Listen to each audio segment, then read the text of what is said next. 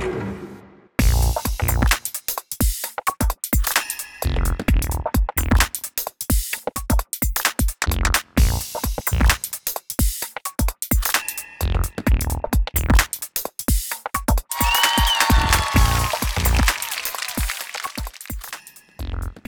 んにちは、富田です。あの、最近、これのネタを探すのに、いろんな、えっ、と、ニュースアプリを使ってまして、で、今はね、やっぱどうしてもそのコロナのニュースが多いっていうのもあるんですけど、普段はやっぱり、それでも、その、時事ネタとかね、普通のその社会の、とか国際のニュースを扱うところよりも何かに特化したニュースアプリっていう方がいいなと思って。でだからまあ Google ニュースとかねマイクロソフトのニュースのアプリとかも一応入ってはいるんですよ。ロイターとかも入ってるんですけど。でもそれだとなんか本当に普通のニュースになっちゃうんでそうじゃなくてなんか違うそのなんかジャンルを見つけてやろうっていうふうに思ったんですよね。なんですけどあんまりねその何か他のジャンルに特化したニュースアプリとかニュースサイトってなかなかまだ見つけられてなくて。たまにあのなんだろうなその女性向けのニュースアプリとかあと韓国ものが好きな人のためのアプリとかってのもあるんだけどなんかちょっとそんなに面白くなくてなんだろうなへえっていう感じで終わっちゃうんですよね見ても。で結構女性向けのやつとかっていうのも見てもなんかねそのユニクロとか無印とかあとそのなんだろうそういうか普通のコンビニとかそういうねあのところのネタとかが結構多かったりしてなんか生活感が出ちゃうんでそれもちょっとなんかあまりピンとこないなと思ってですね。で一番メインに使ってるのはフリップボードっていうのをね使ってましてそれで結構、まあ、海外のうんなんだろうなそのファッションのネタだったりとか。あとはまあ IT というかテック系のニュースが入ってきたりとかね。っていうのもあるんで、まあ、それが一番その今のところはニュースといっても普通のニュースじゃないところからちょっと外れた。でも芸能系とかじゃなくて。っていうところ。基本的にやっぱりその海外のニュースというかその話題をあの使いたいなと思って。本当はだから英語ができるようになるのが一番いいんですよ。で今一番考えてるのは英語できなくてもいいからその何かその英語の英語とかその海外の英語で書かれてるニュースなり、まあ、YouTube とかでもいいんですけどそれを見て、まあ僕がデタラメにまあ、自分がこういうふうに書いてあるんじゃないかっていう、えー、体でねそういう手にまあ解釈した、えーのでこう喋っていくっていうのはどうかなっていうのをねやろうかなと思ってるんですよ。でまあそのそんなにまだ英語のニュースとかっていうのは読めてないんですけど1個追加したアプリがあってそれがあのスプートニクスプートニクスプートニクどっちだろうっていうあのニュースアプリを見つけたんですよでこれはニュース自体扱ってるニュースはまあ普通のニュース国際ニュースみたいな感じなんですけどえっとねスプートニックっていう言葉を聞いてピンとくる人もいるかもしれないんですがこれがですね、えーロシアの新聞社のやつなんですよね。で他の言語でも書かれててスプートニク、えー JP スプートニクニュース .com っていう、えサイトなんですけど。日本語にも訳されてる日本版があるっていう。やつなんですね。だからまあ普通に日本のニュースも来るしその海外のニュースも来るんですね。でこうたまにパラパラ見てたんですけど。でちょっとねこう一個ニュースを見ると下の方に関連ニュースとかねそのなんか他のやつも出てくるんですけど。でそこを見てたらねえっ、となんかちょっと気になるところがあってそれがこの、まあ、タイトル先に読むと日本公演中のメドベージはファンから脅迫状っていうねちょっとなんかえって思うような、え、タイトルなんですけどメドベージはっていうのはあのロシアのフィギュアスケートの女性女子選手なんですよ。で、えー、まあそのねメドベージェワ選手が日本人のファンから？かな？えっ、ー、とそうですね。日本人のファンからその脅迫めいたねメッセージを、えー、受け取ったというかねが届いたっていう。それがですね、えー、まあメドベージェワ自身がそのなんか、えー、発言したっていうわけじゃなくてあのアメリカのジョニー・ウィアーっていうね元、えー、フィギュアスケートの選手がいてですねその人確か今そのフィギュアの衣装のデザインとかもやってるような人じゃないかな。あの男性なんですけど、まあ、男性と女性の間ら辺にいるようなね、えー、人なんですけどでそのねジョニー・ウィアさんがまあ、えー、メドベージャーがねそういう、えー、脅迫めいた、えー、SNS 当てに来たのか分かんないけどっていうのが来てね。それがですね内容がこういう内容です。悪魔よ日本からとっととされ。日本でお前の顔など誰も見たくはない。日本人は全員お前を憎んでいる。ロシアに戻れ。日本からクリケットクラブトレントロントから消えろ。フィギュアスケートからいなくなれってね。かなりなんかなんかされたのあなたっていうようなね、えちょっとかなり来てるメッセージなんですけど。これをねまあ誰が送ったかってでもこれ読むとフィギュアスケートのファンとかじゃなくてもなんかピンとくると思うんですよね。まあここのその記事にはその誰が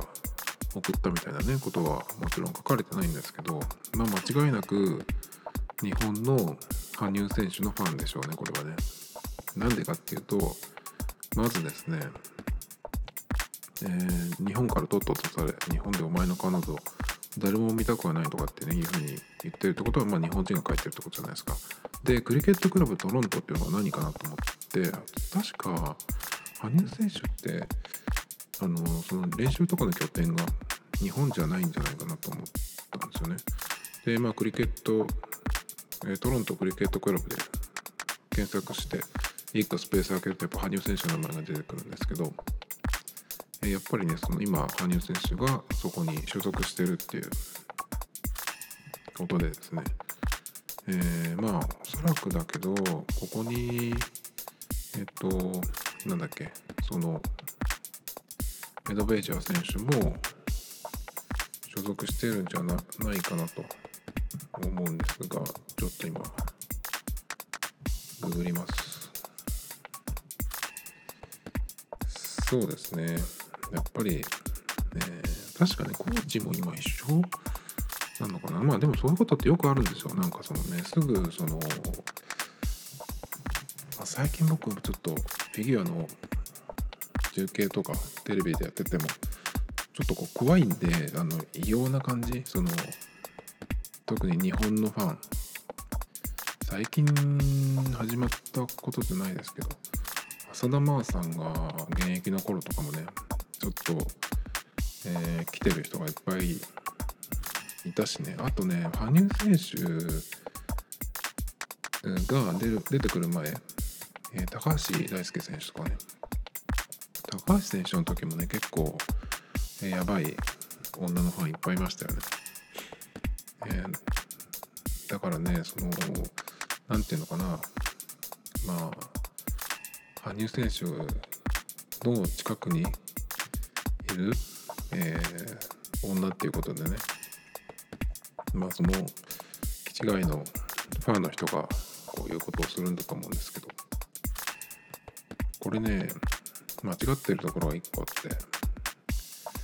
えー、まず悪魔じゃないしね。それから、えー、日本人は全員お前を憎んでいるっていう風に言ってるんだけど僕はこの人大好きなんですよ。メドベージャー選手。メドベージャー選手があのー、他にね1個日本で、えー有名になってるのがあってこの人があのあフィギュアスケートのそのなんだっけショーじゃなくってそのオリンピックとかでやる競技の時ってえっと、ショートプログラムっていうのとフリーっていうのがあるんですよね。でそれを2つやってその合計得点で、えー、競い合うっていう種目なんですけどそれをやった後にねあのエキシビジョンって言ってその点数関係なしでその最後にねそのお客さんに向けてちょっとショーっていう感じでやるんですけどその時のえー、メドベージュワ選手があのセーラームーンの格好をしてやるっていうのがねあのあるんですよ。それがね素晴らしく似合っててね。あのこの人すごく美人だしあの髪の毛は金髪じゃないんだけどもうねこれが本物のセーラームーンかっていうね感じでねものすごく似合っててねかっこいいんですよ。だからね見たことある人もいるかもしれないですけど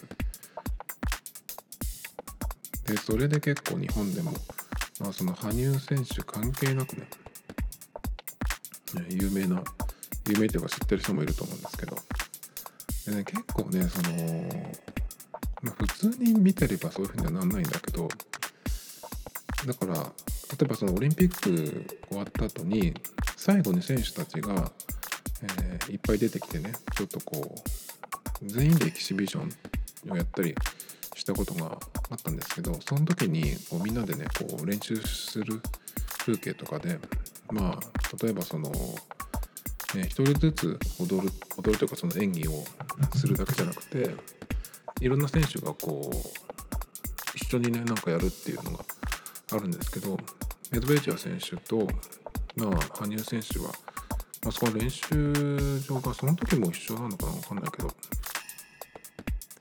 結構その選手同士ってあの大会で会う人同士まあそのやってる時はお互いライバルですけどまあ男子と女子で違いますがあの結構みんな仲良かったりとかしてね。あのすごくすごくそのいい雰囲気で和気あいあいとっていうかね。あの見ててすごいいいなっていう思うような雰囲気でやってるんですけどあのちょっとその頭頭がその来ちゃってる、ファンの人からするとやっぱりねなんかこうちょっと目を合わせるだけでもさなんか言こう言ってくるみたいなさあれですよね。ジャニオタと同じですよね。その神経は。だからまあそれのこう、えー、まあ餌食になってしまったみたいなところでねちょっとかなりかわいそうなんですけど。この番この番組ってほどじゃないけどこのポッドキャストで前にそのロシアといえばロシアゴスキーっていう E テレで、やってる番組があってロシア語のそのえー、なんて言ったらいいのあれば勉強するっていうかねロシア語のその基礎みたいなのをやってる番組があって。でねあの E テレで結構そのね外国語の番組ってやってるんですけど英語以外英語はまあいろんな番組があるんですけど最近だとね「旅する何々語」っていうシリーズで、えー、イタリア語フランス語スペイン語があってですね。なんかその俳優とかのモデルとかの人が実際に向こうに行ってなんだろうなそのしばらく、えー、そこでいろんなとこに行ったりとかしてね、えー、言語を学んで現地の人とこうなんかいろいろやったりするっていうのを半年ぐらいかけて放送する番組があるんですよだけどロシア語に関してはそういうのがなくってロシア語スキーって番組があるんですけどそれがねもう2年以上あのー、再放送してるんですよ。でそれに出てくる、え人でえっ、ー、と半年でその変わるんですけど最初にどこだっけ？モスクワだったっけモスクワ編とそれから後半がサンクトペテルブルクになるんですけどそのサンクトペテルブルク編に出てくる、えー、ビーカさんっていうねその現地の人がいるんですけどその人がものすごい綺麗で今あのロシア人の美人といえばこのメドベージャ選手とそのロシア語好きのビーカさんっていうね。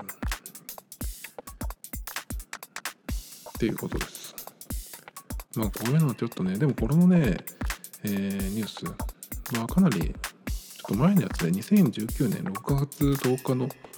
えー、記事なんですけど。これがねえっとまあたまたまこのスプートニクでを見始めてこうパラパラ見てたら出てきたっていうことでこんなことがあったのかっていうね感じで。でメドベージャー選手のこういう記事でねもう一個ねちょっとそれはどこに行っちゃったか忘れたんですけどあのねロシアの、まあ、フィギュアスケートの男子の選手で皇帝とかって言われてたね。えっ、ー、となんだっけあの人。ブルシェンコ。ブルシェンコが、まあ、メドベージは引退したらいいんじゃないみたいなねことをなんか言ってる記事もあったりとかしてね。っていうのはそのメドベージは選手が、まあ、アイスショーの方もねよくやってるみたいで。だからなんか、えー、引退してショーの方に行けばいいんじゃないかみたいな、えー、大きなお世話な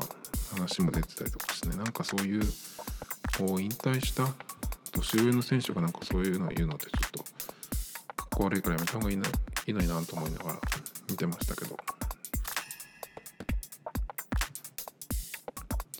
今日他にはね昨日ちょっとその今いろいろそのネタのストックがあるんですよみたいな話をしててその中に 5G のね携帯の電波の話で 5G が結構各キャリアプランを出したりとかして、まあ、端末も出てきたりとかしてね。始まったっていう話があるでまあちょっとそのうちしようかなとか、思ってますみたいな話をしたんですけどよく読んでみるとやっぱり記事がね全然なんかネタにするほどでもなくて 5G 始まったって言ってそのソフトバンクとかはもう端末で出してきてるんですけど実際その 5G が使えるエリアっていうのが地図で見ると点なんですよ。本当にだからここのビルのこの階とかねなんかそのぐらいの狭いエリアなんで。で他のところでなんかその 5G の話をちょっと聞いたや感じだとまだ12年は普通に使えるようになるよねかかるみたいな話だったんでまだ全然スルーでいいんじゃないかなっていう風に、なってね、まあ、ちょっとネタにするにはちょっと足りなすぎますねまだ。しかも今世界こういうなっちゃってるんでまだまだ遅れるんじゃないかなっていう感じはするんですけど、まあ、iPhone が 5G の端末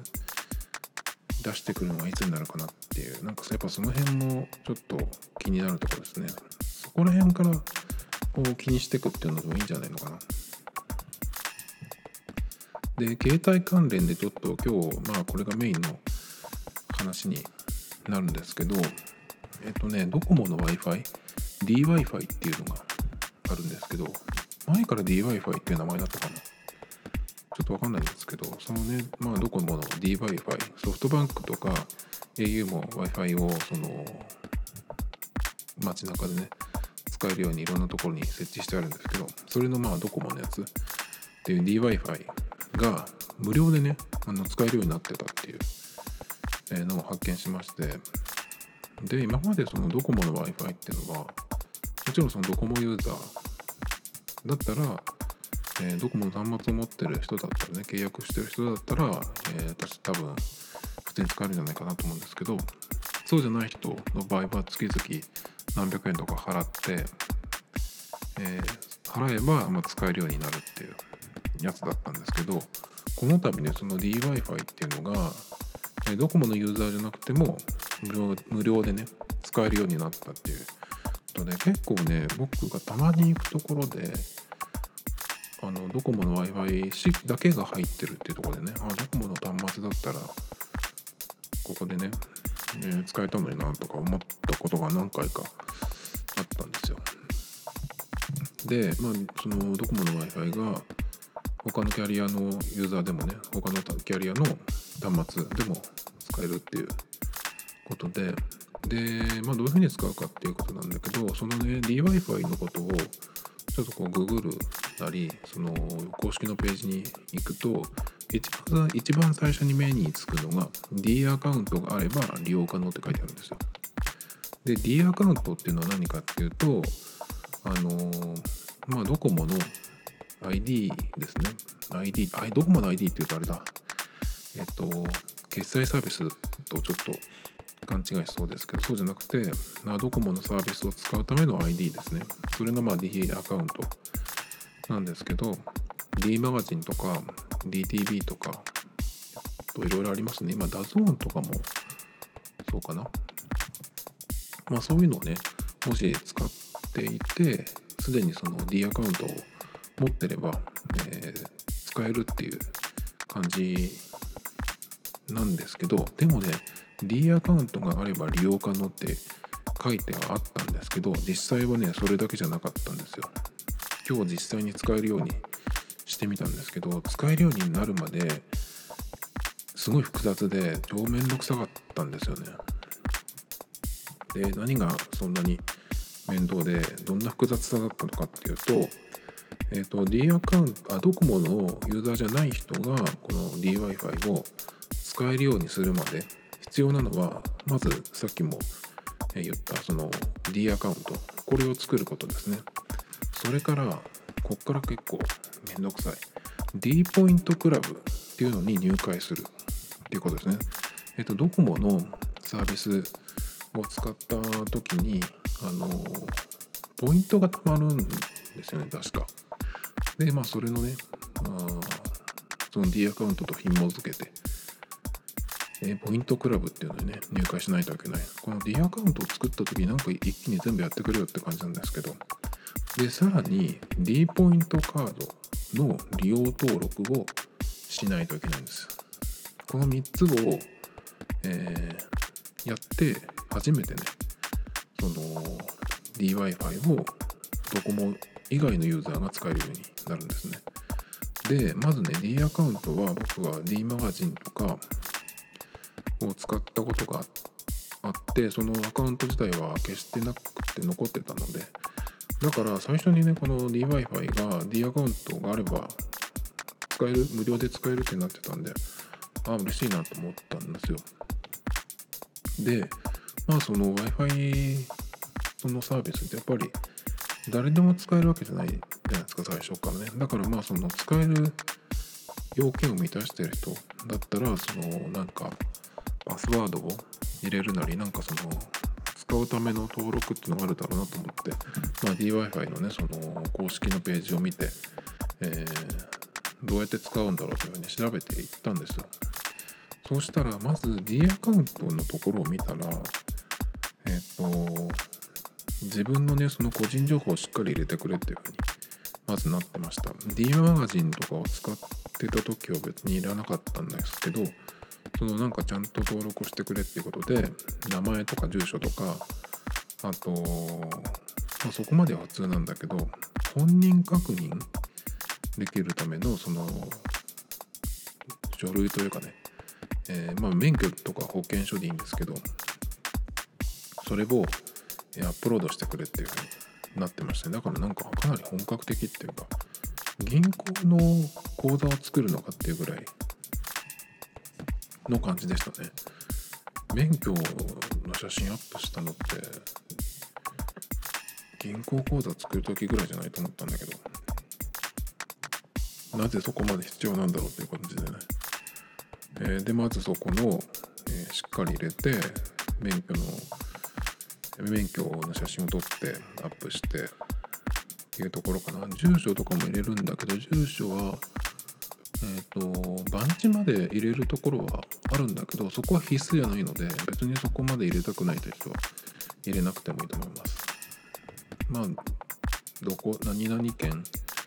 えー、何々市ぐらいまで何々区とかまあその辺ぐらいまで入れればいいと思うんですけど郵便番号登録があったんでそこまでやってえっと、郵便番号で検索して出てくるところ、ま、だからまあ番地までは入れなくてもいいけどそこまでは一応入れるっていう感じ。でこれでやっと D アカウントがしっかりその登録されたっていうことで1個クリアですね。でこれも結構だからねえー、めんどくさいなとか思いながらやったんですよ。で次 D ポイントクラブ入会っていうことでまあだからそのなんだろうな、まあ、D アカウントを持ってそのドコモのサービスを使うってことはポイントが発生するっていうことなんででしかもね最近その D 払いっていうやつがあるんですけどその QR コード決済のやつで。でそれをえっ、と登録したんですよねなんかで。あんまり使った記憶がないんですけど結構今いろいろ用意しておいた方がいいっていうこともあるので一応ねまあ、えー、やったんですよ。だからその時に、えーと、その D ポイントっていうのは僕は持ってるはずなんですね。だけどそのなんかポイントクラブっていうのにしっかり入会しなきゃいけないっていう感じでまあ進めていったらねまあ D アカウントっていうのを持っていてそれでまあログインしてればねその D ポイントクラブっていうとこに入っていけばまあ、えー、簡単に手続きが終わるんですがまあこれをね一応やらなきゃいけないということで、えー、入会手続きっていうことでやりました、え、ちなみに今3つやるって言ってるんですけど3つともあの全て無料です。なんかそのクレジットカードを作んなきゃいけないとかねそういうことはないので。でその辺の心配はないです。で最後に D ポイントカード利用登録っていうのがあってでこのねカードっていう風に D ポイントカードってきたんであれ？なんかドコモのクレジットカードっていうのあるじゃないですかだからあれを作ってる人だけじゃないなのかなとか思ったんですよ、まあ、クレジットカードって作るの自体無料だからその誰でも無料でこの Wi-Fi 使いますよっていうことはできるじゃないですか。あ、だからそういうことかとかちょっと思ったんですけど、そうじゃなかったです。早とちりでしたね。D ポイントカードっていうのは、まあその、ね、ポイントを使うためのカードですね。だからそのプラスチックカードを持ってる人もいると思うんですけど、持ってる人はそれを、えー、そのカードをね、登録すればいいんですけど、そうじゃなくて、えー、プラスチックカードをね作らなくても Web であの D ポイントカードって作ることができるんですよ多分簡単なのは D 払いのアプリを、えー、インストールしてそれを使えるようにすれば多分そこで作れるようになると思うんですよね。で僕の場合はその D 払いをずっと使えるようにしたなと思って。でそれが多分その D ポイントがついてるから D ポイントカードとして使えるんじゃないかなと思って D 払いの、えアプリを開いてってですね、えー、そしたらそれをそのカードの、ね、なんか番号を入れるっていうのが確かあったと思ったんでそれでやっとこの D ポイントカードの、え、利用登録っていうのも済みました。だから、ま、D アカウントにそのポイントとそのポイントカード、え、が全部紐づいたっていうことになるのかな。なんでこんなに3つも離れててね。しかもねこの DWi-Fi のうん自分のそのパスワードを決めるところがあるんですけどこれが、えドコモのその D アカウントのパスワードとは別にしないといけないっていうね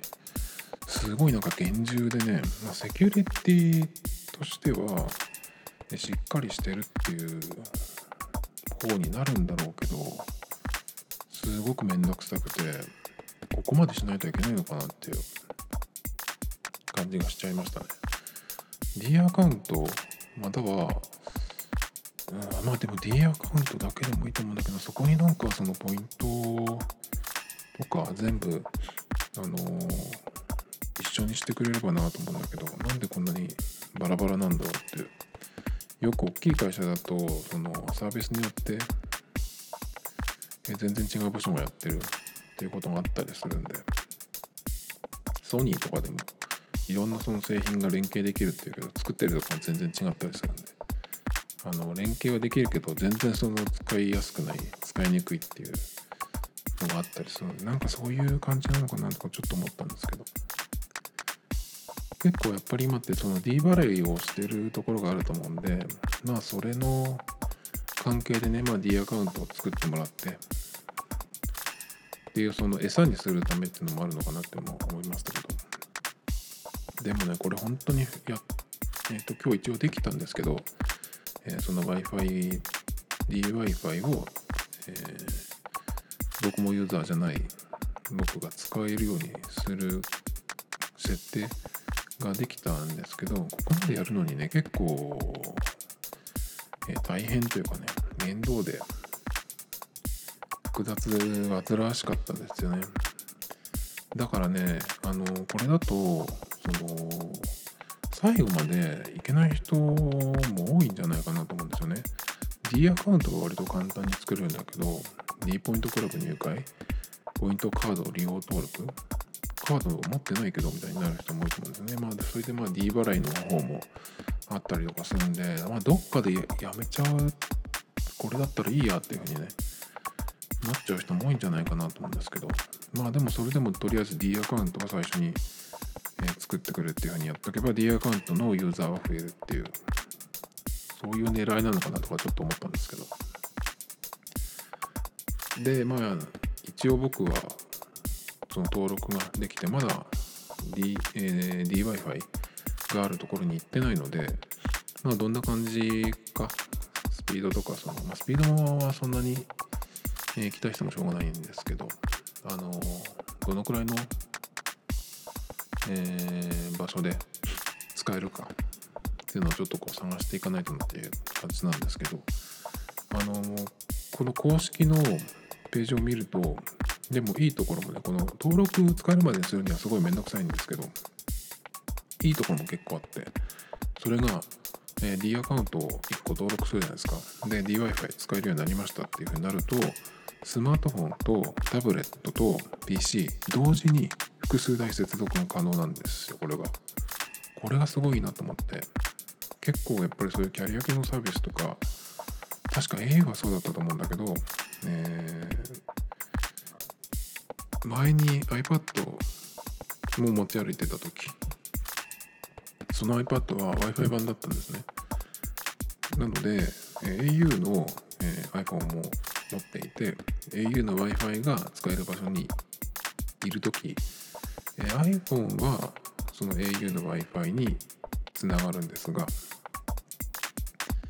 iPad もしくはパソコンをね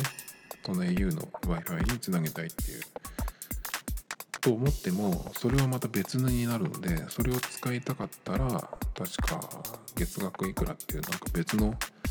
課金が必要だったんですよ。だけどこの DWi-Fi に関してはまずその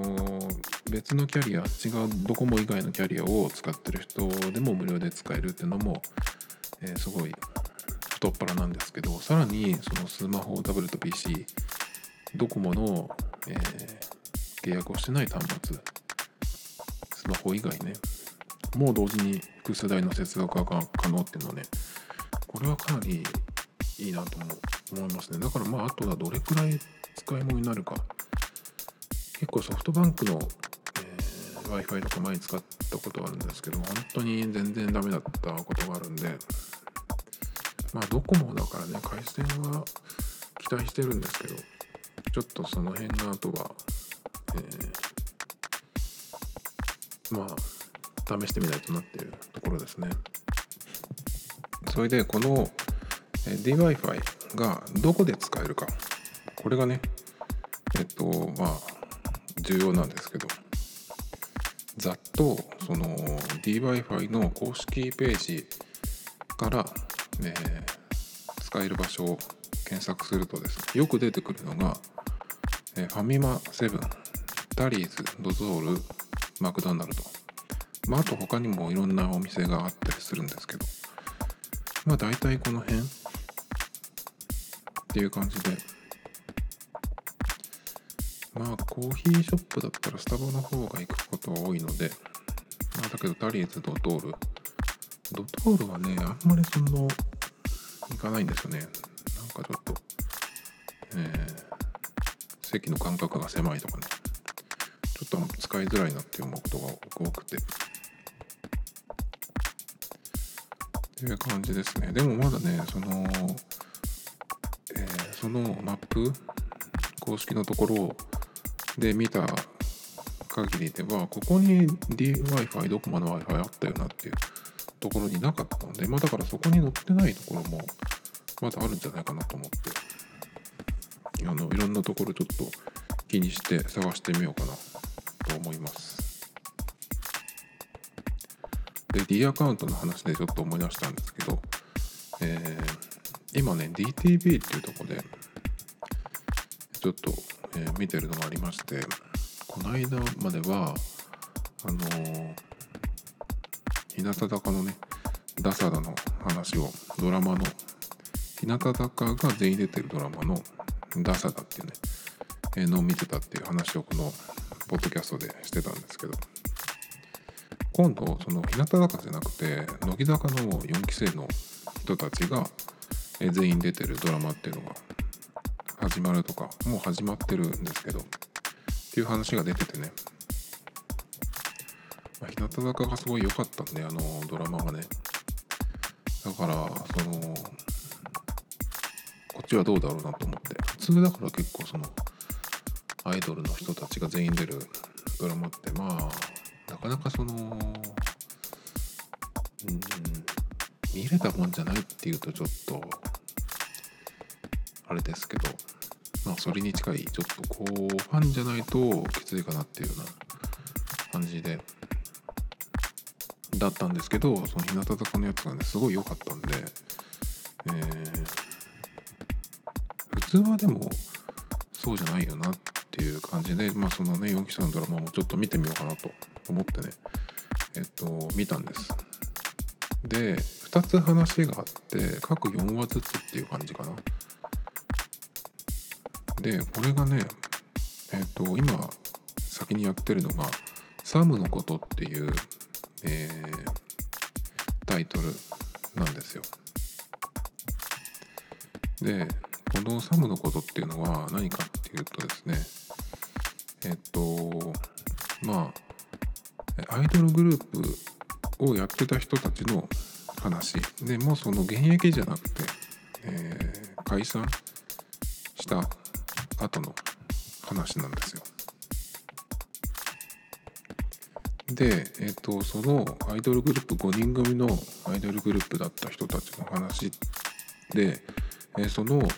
えー、メンバーの中の1人がね亡くなってしまってでそのお葬式じゃなくてお通夜にその他のメンバーが集まってきてっ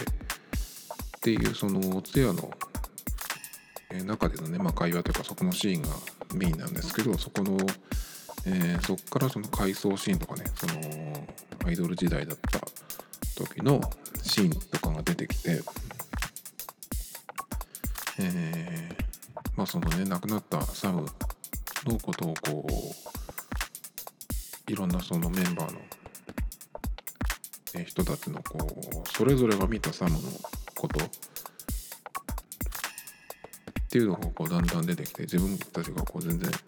知らなかったところが出てきたりとかしてね。まあその4はあるんで、えー、5人組のグループでサムがもう亡くなってる。で、えー、他の、えー、その残ってる4人がそれぞれこうフィーチャーされる回っていう感じで、ね、進んでいくんですけど。なんかこの設定がねなんかょっとこうびっくりというかね。いきなり「えそういうことなの？そういう始まりなんだ」と思って、えー、まあ、いきなりそのお通夜の会場に会場というかそのサムのところに、えー、家にね向かうっていうシーンなんですけど。でその元メンバーが亡くなったっていうところですごいなんかこうシリアスというかねしんみりした感じなのかなと思ったら全然そんなことなくて。なんかねその一緒にその会場に会場というかサムの実家に向かっていく、えー、シーンなんかもすごいなんか普通にね笑って話してるし。だからあのそこまでそのすごく、えー、仲が良かったというかね絆が深い、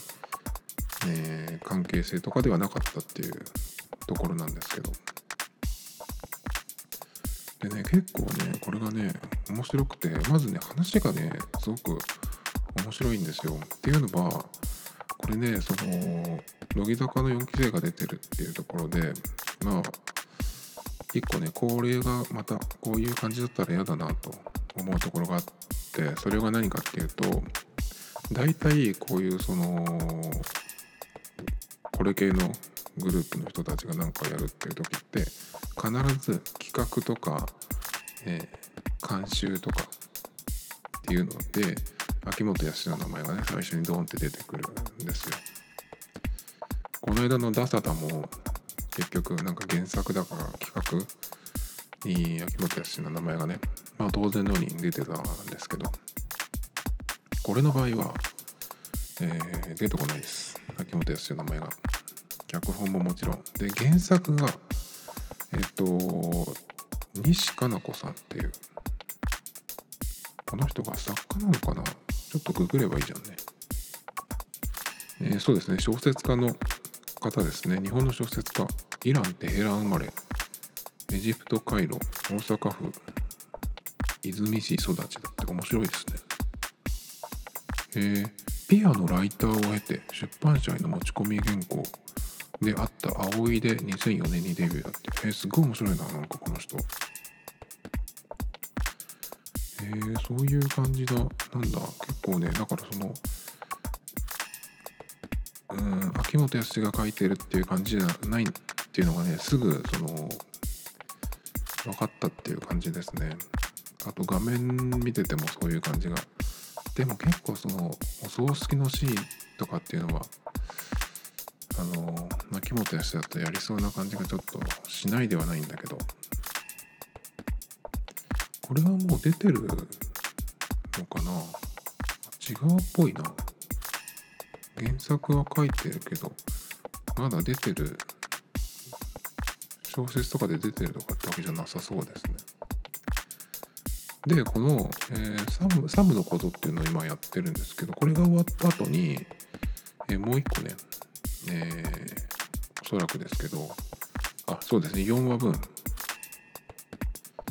え、毎週今のやつは金曜土曜で、え、それぞれ1話ずつ公開されるんですけど次が4月10日に、えー、新しい「猿に会う」っていうねまた別のメンバーが出てくるドラマがあるんですけどそれが始まるってことでこっちも同じように原作は、えー、西加奈子さんっていう感じですかね。そうでこれで何を見たかったかっていうとそうあのストーリーがね結構面白かったんで忘れちゃったんですけどその日向坂のやつがみんなすごくうまくてよかったんですけどまあ何ていうかそのここ最近をねその日向坂のをひいきして見てるんで、まあ、そういう風に見えちゃう、えー、っていうのがあるんで、まあ、他のグループのねえー、やつを見て普通はこういう感じに見えるよなっていうのをちょっと確認しようというかそういう感じだったんですよ。だけどなんかねみんなすごいやっぱうまいんですよね。全然だってそのまあ分かんないけどね最近のアイドルの人はその素人に、えー、見せかけて実は芸能活動してたみたいな人も乃木坂とかの最初の人たちって結構そうらしいしね。だから分かんないんですけどでも結構みんなすごく良くて。だからねその今僕は1話2話まで見て3話4話ももう公開されてるんで見ようと思えば見えるんですけど次のね猿に会うっていうのも楽しみですね Tomito Times Podcast This program was broadcasted you Anchor FM